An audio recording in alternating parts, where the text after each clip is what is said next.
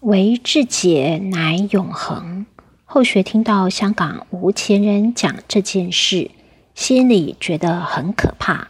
到末后，并不是说办过大事、根基很深、跟过老师的人就一定守得住，这是一件很危险的事情。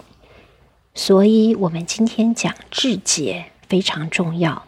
但是，这个智节不是你想就可想出来的。我相信这位前人一定是了不起的人。你看，他是个能办大事的人。跟过老师的人，但内心没有真正的启发，平常没有素养，到那个时候没有用，讲的话就叫做原形毕露，多可怕！吴前人说，像这样子的例子，在香港很多，这是顺考，顾后天不顾先天，这一顺考，很多人就顺下去了。吴前人讲那个时候。环境真的是很差很差，无钱人去做马路工人，扛水泥。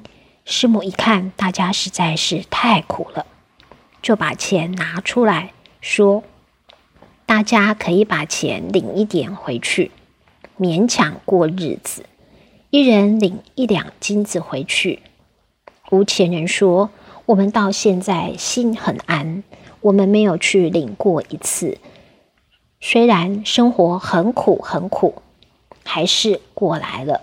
不但过来了，我们还存了钱，买了一间佛堂。现在想一想，心很安。这是一种志节。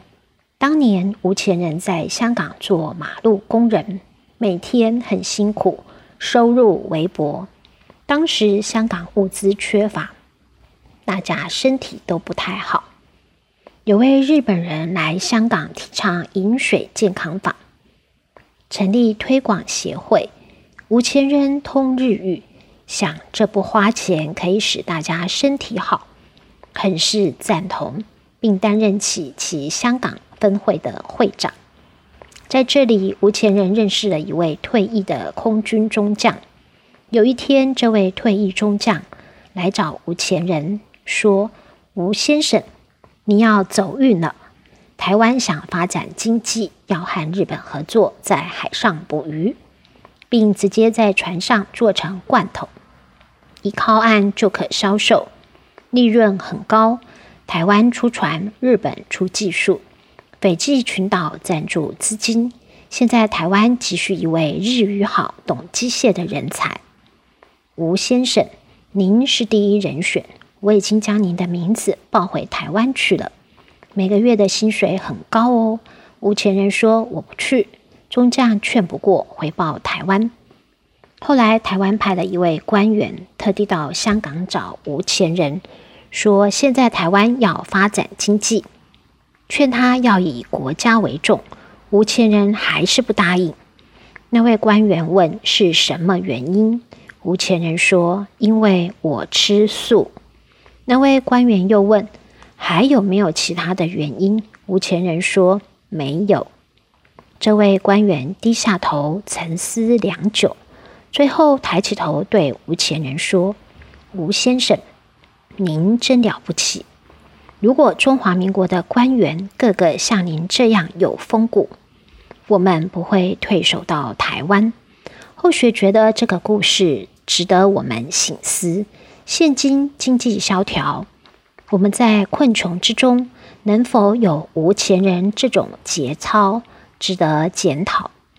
我们大家都是一家人，要互相勉励。越到末后，越要有志节，腰要挺起来，要有骨气。人没有受不了的罪，永恒看重一点，短暂的没关系，就让它过去。没有过不去的，这些是后学很不成熟的一点报告，也是自己勉励自己。若有说的不很恰当的地方，请大家多多指导。